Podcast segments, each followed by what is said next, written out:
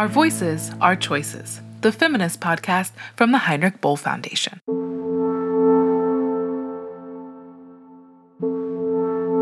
It is for, for those of us who currently have the power and are in the positions of power to really kind of humble ourselves and say, whatever we have been doing and putting so much money into, some of it worked, but a lot of it has not. What are we doing wrong? There is, of course, just the reality of the fact that much of this money is coming from wealthier nations.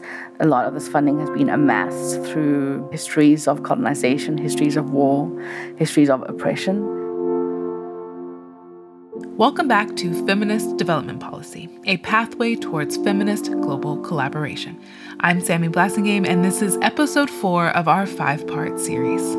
This episode, we're diving into the topic of funding. What does it look like? Who is it reaching? And what do we need to be doing to ensure it helps achieve a feminist agenda of economic, social, and environmental justice?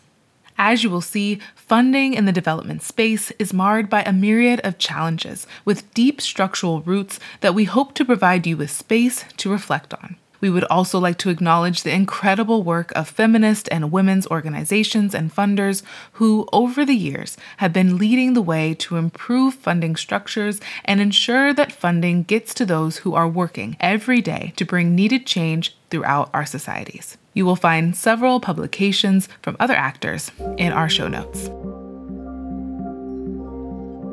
To start us off, we wanted to share this wonderful quote with you from our guest, Sanyu, who joined us for episode three. There's just something magical about when feminists come together to dream and imagine other ways of being. It's not just magical, it's powerful.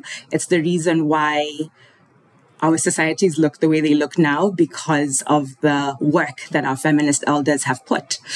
I love demanding for change as part of a collective. I love the power. I love people power and what it can do. And yeah, feminists have been doing the work of analyzing, documenting, dreaming, imagining other ways of being that would center um, collective care, well being. And that's who we need to be paying attention to as we move forward. Now, to get a better overview of the funding landscape and what is needed to achieve impactful change, we spoke to two wonderful guests who have worked in this area for more than a decade. Our first guest is a longtime activist and agitator in the feminist funding landscape. Her name is Angelika Arutyunova, and she joins us from the United States.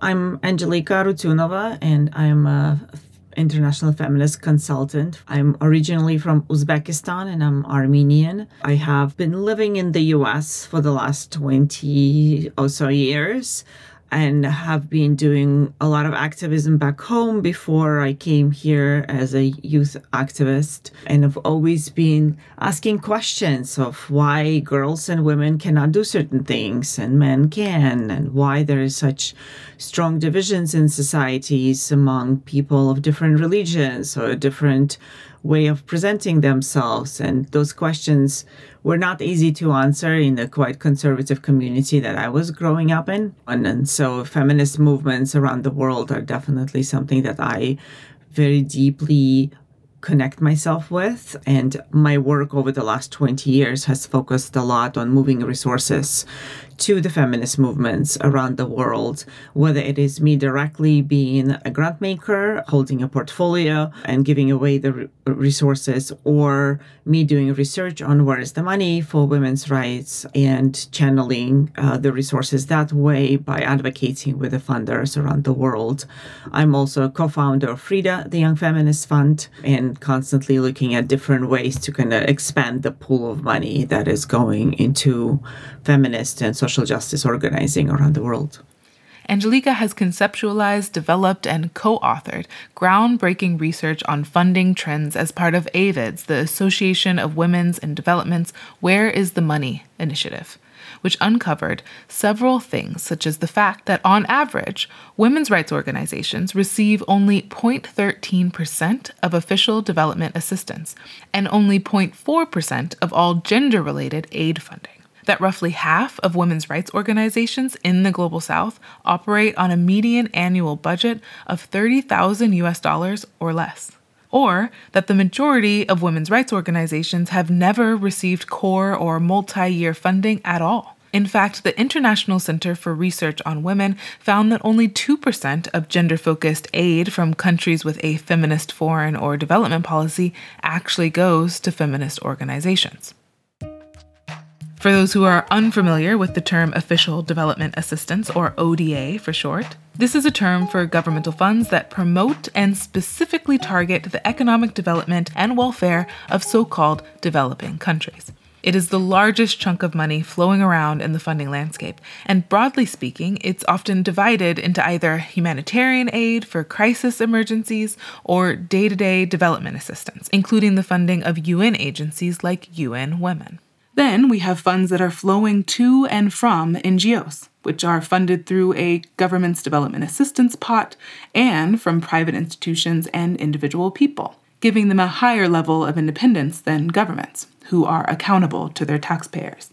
And then, aside from that, we have the private philanthropic sector, whose funds are sourced from inheritance, but also sometimes through governments and private individuals as well. Think the Gates or Open Society Foundations. These organizations have the largest degree of freedom when it comes to accountability and the projects that they choose to focus on. And so money is constantly flowing within this ecosystem. But there is one major issue Decisions on how to spend funds are often made without the people who they are said to be directed at.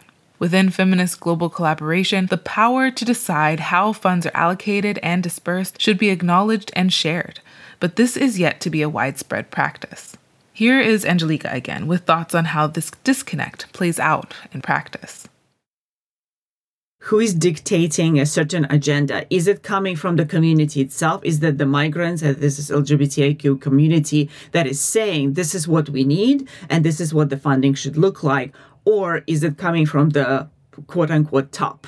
And and that is the problem that we see in all of this is in addition to all of the sources of money are not talking to one another and creating their own agendas. They're also not talking to the communities that are impacted that is the biggest problem in the funding ecosystem currently. Majority of the programs are being developed outside of even a conversation with the communities that are impacted. And so i think that's also where i'm seeing the mistake that comes with this you know oh we have the money we can fix the problem and and doing it with a very rigid response of okay if we put this matrix together of this impact you know indicators and then we'll just go you know one by one and in a very linear idea of what progress is progress doesn't work this way change doesn't work this way. Let's channel those resources to people who are actually at the forefront of experiencing the oppressions and maybe having better ideas of how to solve them. And if they don't have ideas how to solve them right now, it's also because they've never been invested in, because they've never actually had spaciousness, oxygen, and resources to think of their ideas. So let's just step back, put the resources out there and stop measuring every dollar we spend and can I attribute this change to me? you know, social change takes time. It is progressive. And so this is the difference between the current development system, which is very matrix oriented and indicators and all of this nitty gritties, versus like, let's just put the money out there and let things flourish. If you tuned in to previous episodes, you'll know that our guests have already mentioned the limitations of focusing solely on metrics and log frames, or how colonial continuities are present in current developmental practice. And well, if we discuss what funding could look like with a more feminist global collaboration, the same recognitions apply. Which is why Angelika advocates for a feminist funding ecosystem, one in which inequitable power structures are named and acknowledged for what they are, where funds are dispersed in coordination and in commitment to a feminist agenda and therefore become more accessible to those who are worldwide actually creating change in their day to day lives by organizing across their communities. This idea of the feminist funding ecosystem is deeply, deeply rooted in the understanding that the resource distribution that we have right now is problematic. The way the resources have been generated over history and the extraction of resources from a lot of places and communities and people has been very problematic and the system that is now trying to fix it quote unquote is part of a problem right? It is being created and set up by this unfair extraction of resources from particular communities. What this funding ecosystem hopefully is able to to shift its position is that we need to redistribute those resources back to the communities that have been exploited and extracted for hundreds and hundreds of years with trust that they will know what to do with this money. Because that's another piece that we are not seeing right now. There is absolutely no trust in the impacted communities um, that they know what the what needs to happen um, there is this hierarchy of privilege that is happening is in addition to we have the money we also have the answers. And that is not the case. And the idea of this feminist funding ecosystem is that to really deeply undo this colonial relationships in the development world. Consequences of this status quo is that the resources that are out there are getting lost along the way. A study by Mama Cash and GenderNet from 2020 highlighted that, remarkably, three quarters of ODA does not leave bilateral development agencies, with it being circulated instead into agencies' gender programming instead of financing the work of feminist organizations directly. The remaining money that is allocated outside of development agencies goes almost entirely to larger international non governmental organizations, the vast majority based in the global north. Does this mean that we're currently seeing more money channeled elsewhere, such as into the expenses and salaries of people working in organizations based in the global north?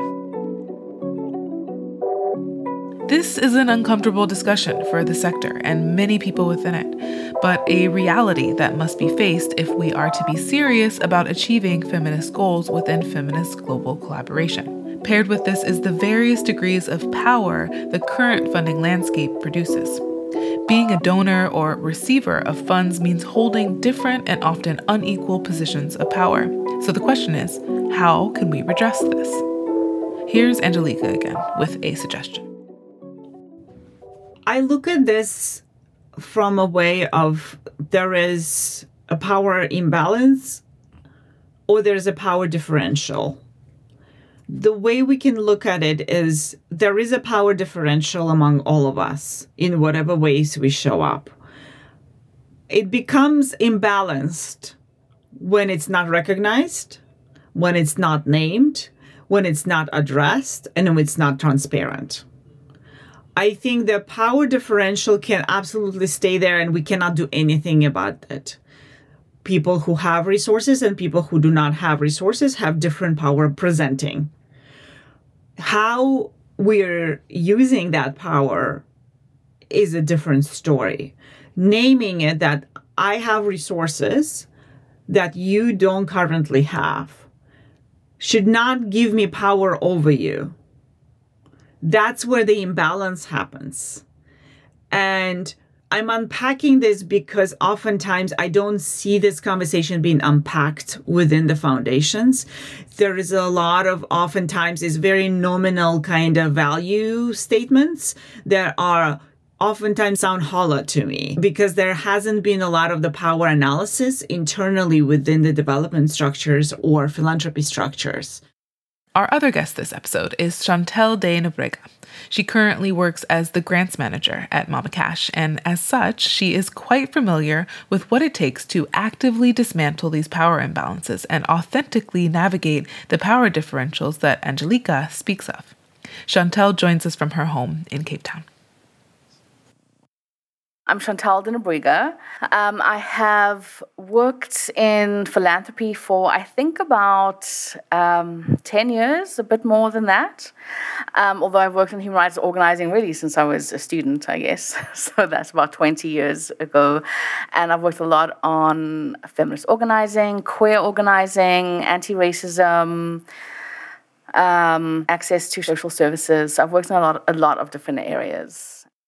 So, Chantelle brings a wealth of experience as to how funding practices shape our societies. And having held multiple positions within Mama Cash, she can also speak to the ways her organization and others like it are working to establish a new status quo within the funding world. Well, Mama Cash is a women's fund. Um, I believe we are the first international women's fund so it started in 1983. We turn 40 next year, which is super exciting. Um, and we are a feminist funder. What that means is that we focus on supporting and resourcing feminist organizing around the world. We um, a group can apply to us from any country in the world. Um, and we support women, girls, trans, and intersex people who are doing human rights organizing on almost any human rights topic, really.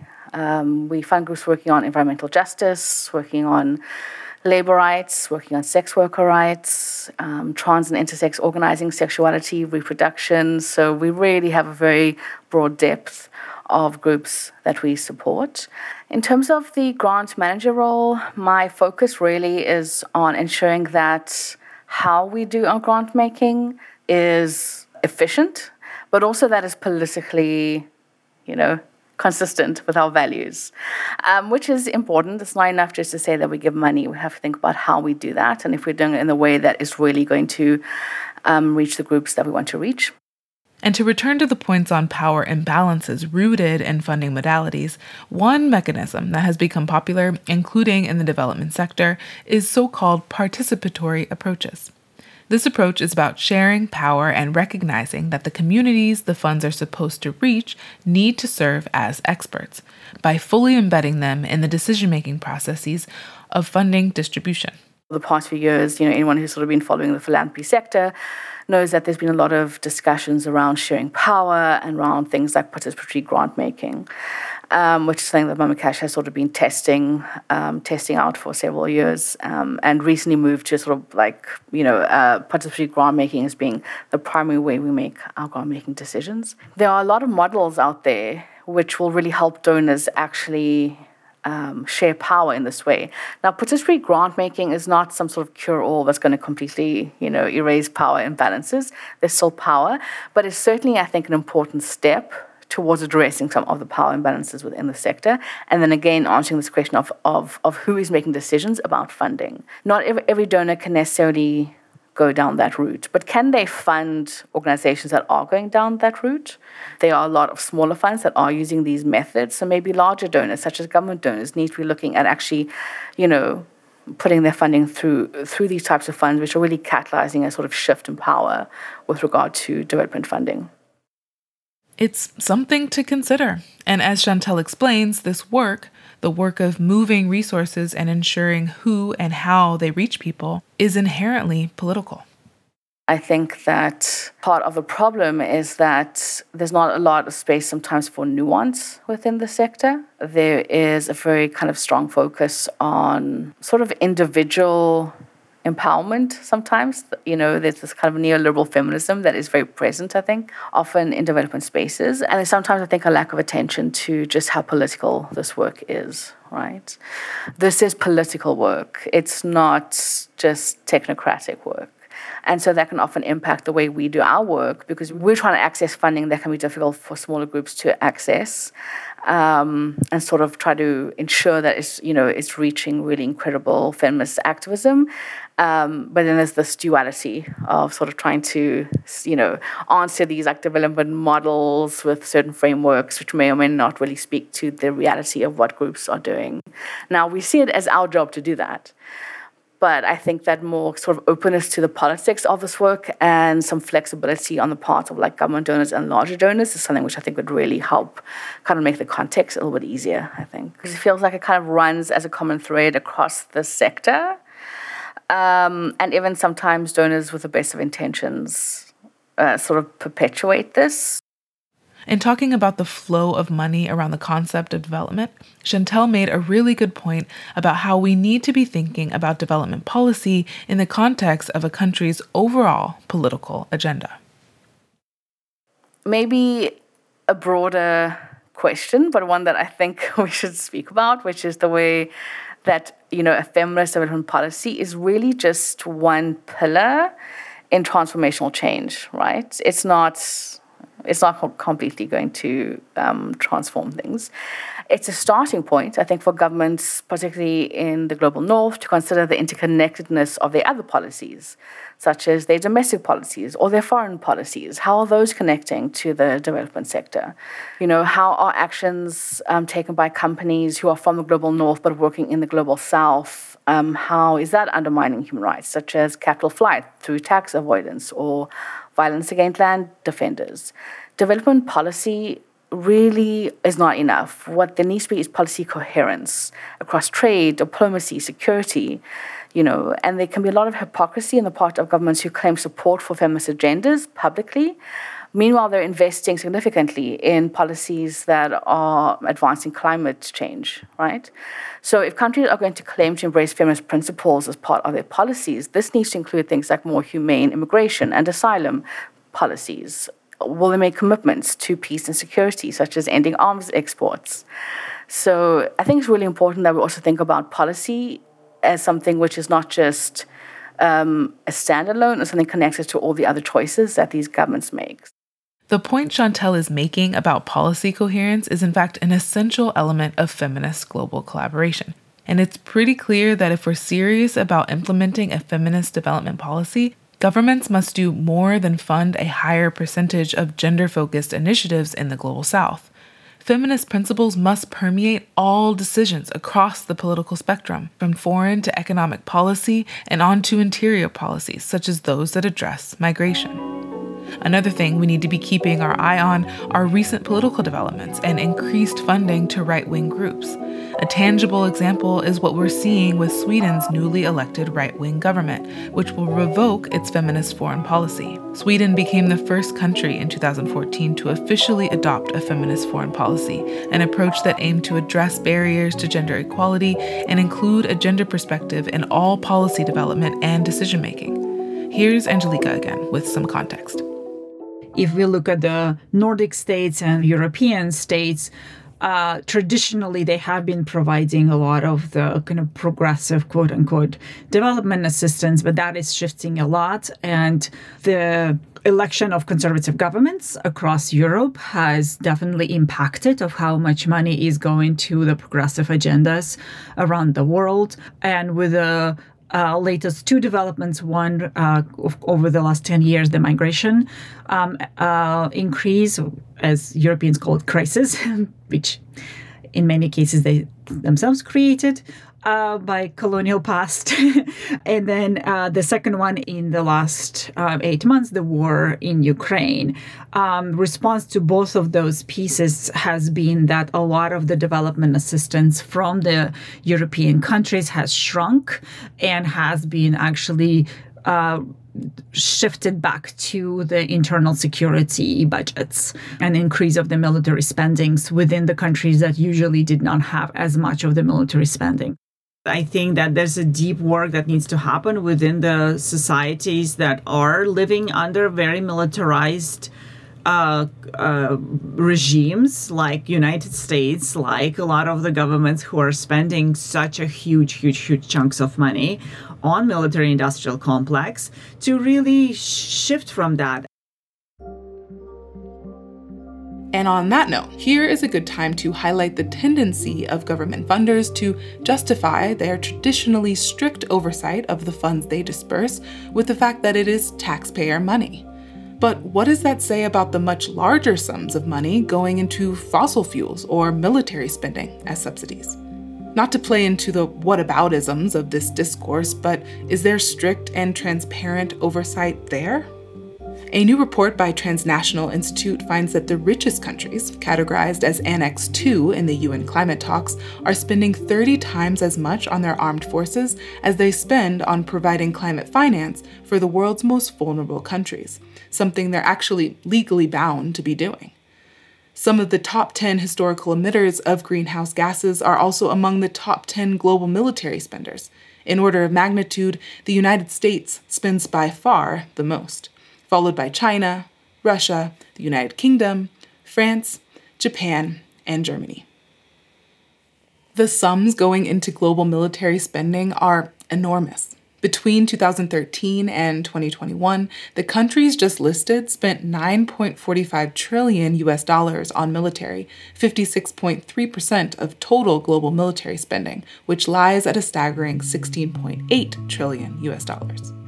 Equally alarming is a 2020 report by Investigate Europe highlighting that 30 countries of the European Economic Zone and the United Kingdom provide subsidies for fossil fuels such as coal, lignite, gas, and oil to the tune of at least 137 billion euros a year. These subsidies lay slightly behind the total annual budget of the EU at 155 billion euros and are granted in the forms of tax breaks or emissions trading systems. By now, most people in the world understand the danger of emitting high amounts of the emissions produced by fossil fuels. So, if asked, we wonder whether taxpayers would be okay with the fact that their taxes are spent to ensure the continuation of fossil fuel companies such as Shell or Total Energies, whose profits will be more than 60 billion this year. And so Angelika reminds us we don't actually have a problem of scarcity when it comes to resources, but a problem of distribution my main premise of understanding the f- funding system and, and funding trends analysis comes from the premise of there is no problem of resources. There is no scarcity of resources. We do not have scarcity of resources. And that is one mentality that we need to be shifting. We have distribution problem the way our societies currently have been making choices of funding distribution, of resource distribution, is skewed towards violence, war, oppression, greed, corruption. It is not going towards education, health system, social justice, social beauty and joy. it is not. Look at the budgets of every single government a bigger chunk goes to military spendings, a smaller chunk goes to social issues. If you have that disproportion in the funding, you will have a result that is not peaceful. That is the biggest premise of this understanding the feminist ecosystem of funding because at the end of the day, what we want is not let's just have more funders who have better politics. We want society that actually doesn't have to have funding to fix the problems. We want the society that is driven by joy, happiness, dignity of people. That is the piece. It's not to keep fixing the problem that we keep creating by spending the money in the wrong ways. That's the core of it. So, considering the overall state of the funding ecosystem for gender equality and women's rights, it is clear, as Angelika points out, that the problem is not a lack of resources. Rather, it's the way in which funding resources flow. This is what warrants review in aim of bridging the gap between intent and practice. There are certain government initiatives that seek to ensure funding reaches grassroots groups without intermediaries and with reduced bureaucracy. These include Canada's investment of 300 million Canadian dollars within the Equality Fund in 2019, or the Dutch government's funding of the Leading from the South program. But development funding still largely operates within a top down approach to philanthropic giving hence the importance of an increased focus on participatory approaches in recent years, as we've already mentioned. Over the last 10, 10 15 years or more, the, um, there have been a lot of changes. And this is purely uh, a credit to the feminist movements that have been pushing and have been talking about this and have been advocating and doing really careful organizing. The Netherlands, as example, they did not have a women's rights portfolio before AWID's first report on where is the money um, in 2006. And so we have to really look at the uh, the successes of the funding shifts that we have been seeing that are purely credit to the feminist organizing to to make that shift. The donors did not come to this on their own. They have been advised by a lot of us. They have been uh, educated, and that's a lot of labor. And it's a lot of unpaid labor that the feminist movements have been taking on for decades now, since Beijing um, Conference on Women in 1995, when commitment have been made for women and girls around the world, but it did not come with the funding. And from that point on, the feminist movements were like, wait a minute, if you want us to succeed, you need to invest some resources into us.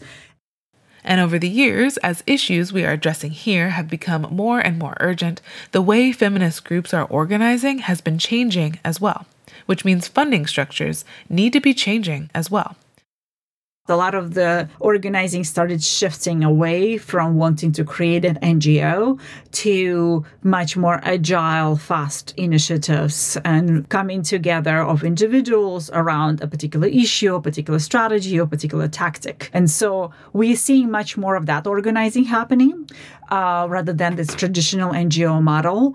Um, and that kind of organizing does not have resourcing fueling it because the resource structure is actually not in a position to be supporting that. So, what we're seeing is that disconnect between the funding modalities and the organizing that is happening.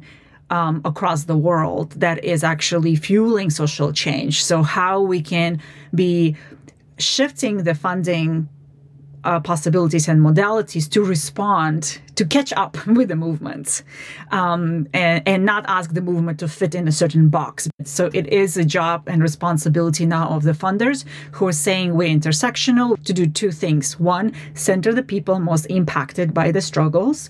And two, make sure that you have funding modalities that are flexible, that are agile, and that are you know, going into these different ways of supporting and resourcing the movements that needed outside of the NGO model. Mama Cash is noted as one of the funders who are pushing to make the funding landscape and its practices more just and therefore impactful. I'll let Chantelle explain what exactly that looks like for them. The role that I always think of, um, which is important for us, is really as a bit of a translator between um, decision making spaces there's a lot of resources um, and then trying to get those resources to activists.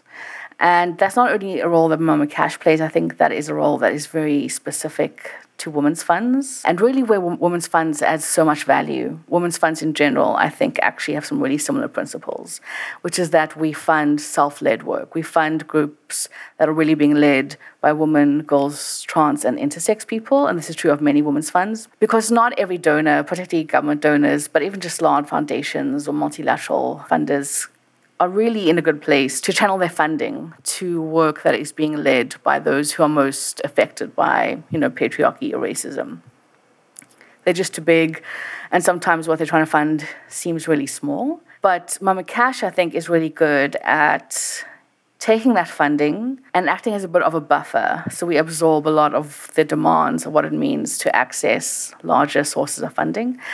And we then pass that on to activists that are doing this incredible work around the world so that they can get on with doing that work and not have to worry about like, you know, 15,000 reports that they have to submit. That is a super valuable point. Grassroots groups perceive the majority of funding opportunities as inaccessible due to the overbearing, time intensive grant writing and reporting requirements, which get in the way of doing the actual urgent and important work that brought them together in the first place which is why it is so necessary to have funders that understand the context within which grassroots groups are organizing and the overall vision they have for the work they dedicate themselves to. I think what's really important about the type of work we do is to look beyond the individual grants. It's about understanding how that connects to the movements we are funding.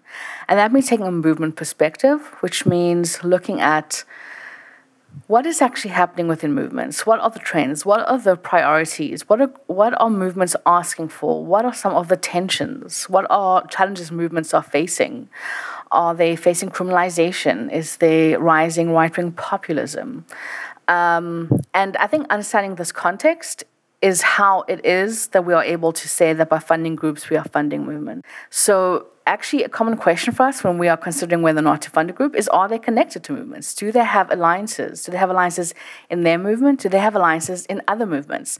That's a really important criteria for us. And overwhelmingly, what, what the research tells us is that the most significant factor in actually making um, change in these areas is an independent, well funded, and autonomous feminist movement. It's not you know, macroeconomics. It's not more women in politics.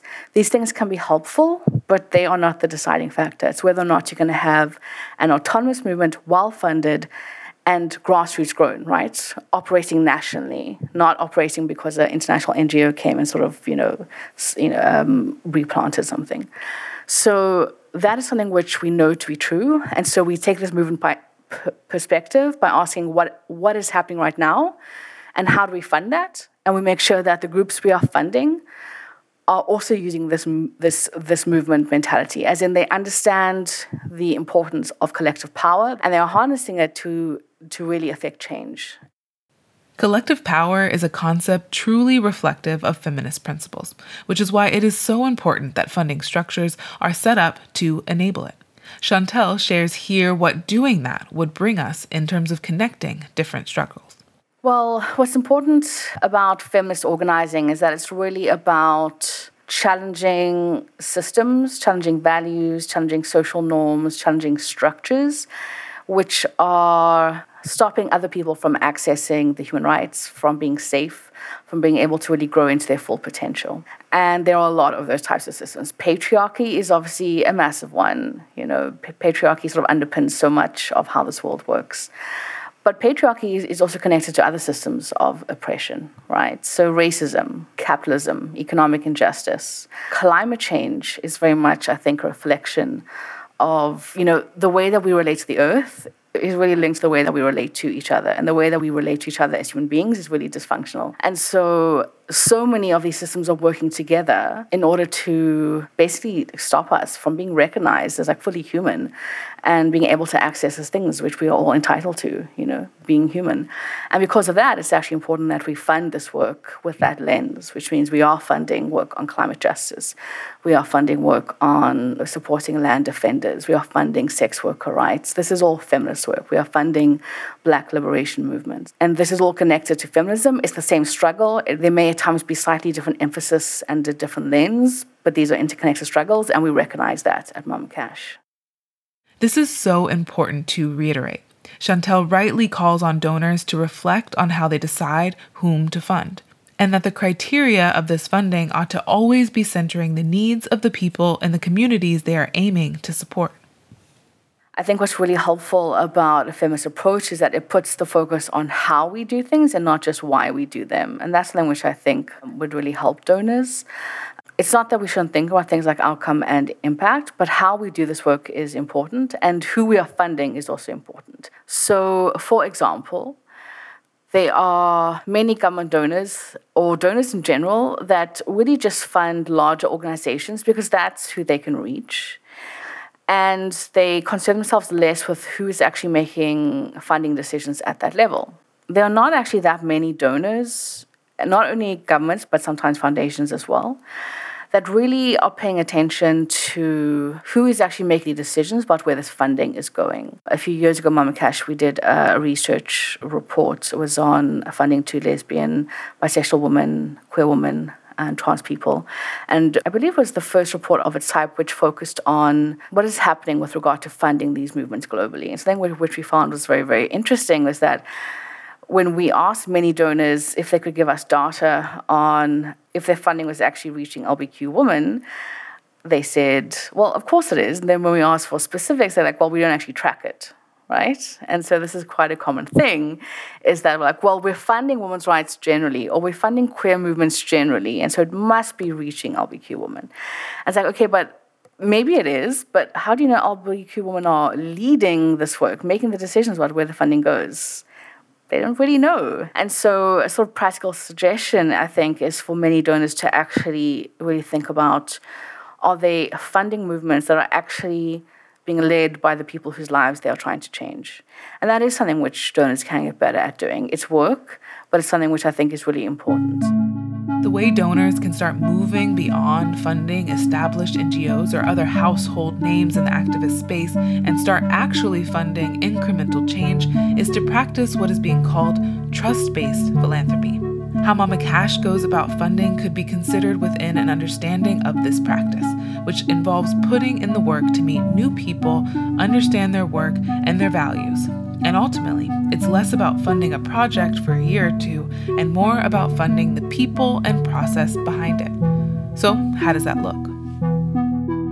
Almost all of our funding is going out through what we call the, the, the Resilience Fund. This is where most of our funding goes, and this is core funding. So groups can use the funding as they need. We, we do have a, um, a set of funding criteria, but this criteria that doesn't really relate to how groups want to use the money. It more relates to who they are. You know, are they connected to movements? Are they using a feminist approach? Are they trying to impact systems and structures? Are they self-led? You know, those are the typical criteria that we ask about, and we don't spend a lot of time talking about, well, exactly how are you going to use the funding, because that's really up to groups to decide.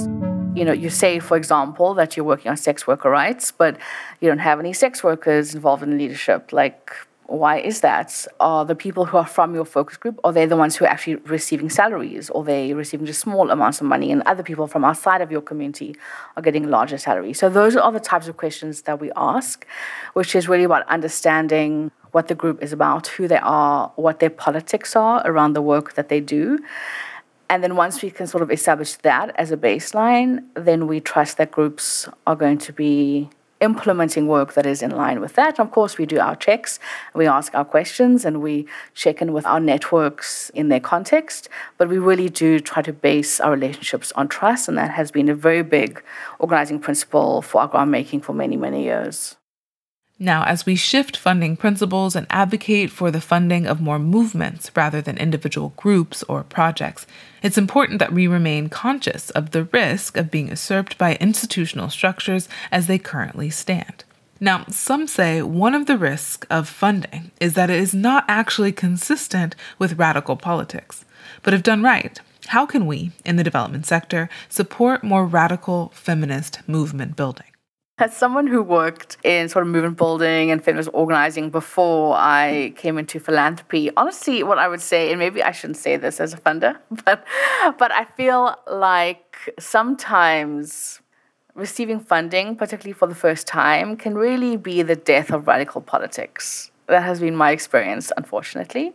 And I know sometimes the groups we speak to, they say that as well. And I would say on the part of Mama Cash, I think we are aware of the risks, and so we tend to ask these questions as well before we even give the first grant.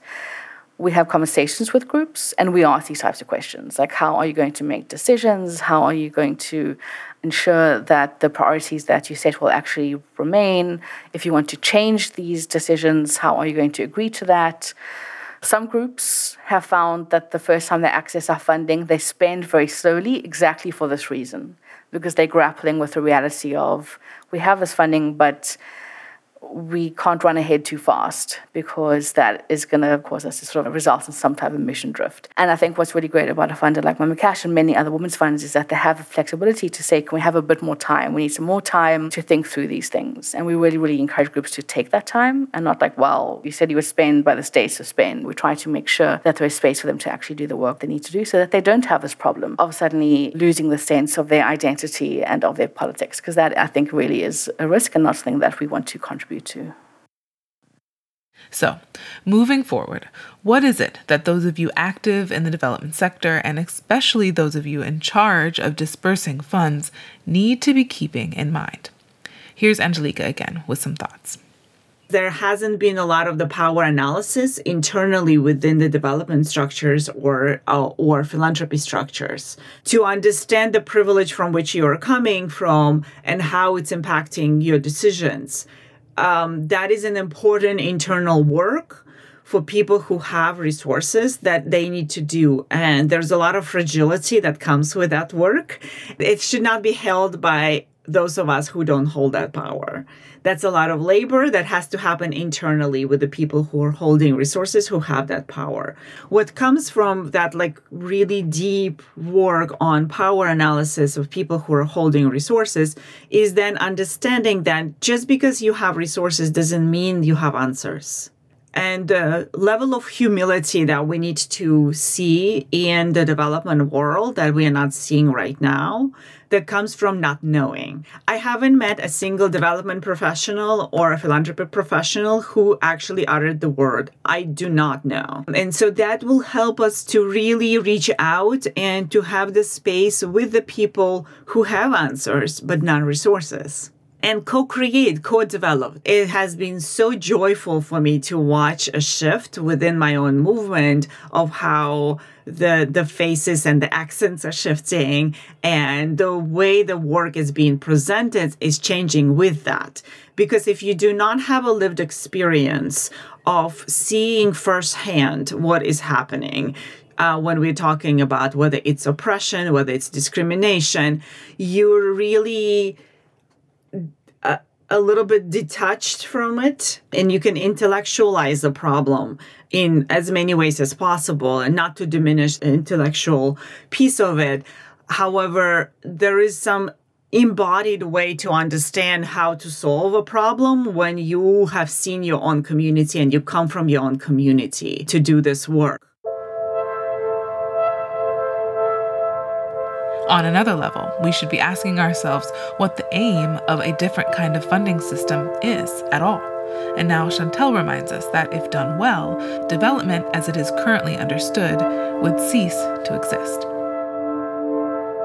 I mean, maybe controversially, in some ways, I think the funding landscape needs to disappear, or rather, or rather, I think that I would like to see that we pay more attention to the reasons why we do this work. I think it's very true of feminist funders that we do talk uh, about this. Like, why is it that we are here, right? And not, okay, why are we doing this? Why is it important? How did we get here? And the reason that's so important is because, unfortunately, I think we're seeing that some of the things that got us to this place are being replicated within funding circles, right? A sort of like colonial approach to development, a lack of sharing power you know, things like this. So I would love to see funders just sort of stop, take a moment, and ask themselves, how did we get here? And are we making sure that we're not doing the same thing again? We have come to the end of our fourth episode, and what we can see is that all of the topics we have spoken about so far are so interconnected and important to consider on so many different levels. We believe this episode on funding to be such a vital one, as true feminist funding ecosystems can help bring the much needed chance of healing the world we live in and contributing to one in which communities have the resources and space to decide what their true priorities are. Recommendations for practical action will follow, so stay tuned for those. But in the meantime, we hope you will keep doing what you can to create a world where we dismantle the capitalist incentive of funders and instead see the beauty in funding and advancing grassroots movements for social change. As we will do for each episode, we would like to end with a quote by an activist, scholar, or practitioner. Today, that's with wonderful words by Theo Sowa, co chairperson of the Equality Fund. To truly drive social justice, we need people who have a love for humanity to fund this work. This radical transformation will not be created by an over reliance on foreign foundations and overseas development aid. The revolution needs everybody to play their part, including people with wealth.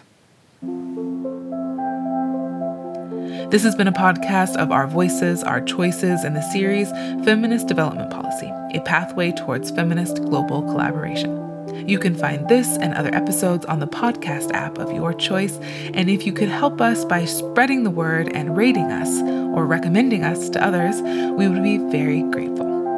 We'd also love to hear from you, so you can write us and send us feedback and suggestions at podcast at boll, that's B-O-E-L-L dot D-E. Audio for this podcast was produced by Grettch and directed by me, your host, Samie Blasingame, in collaboration with the Audio Collective. Thanks so much for listening, and see you here next time.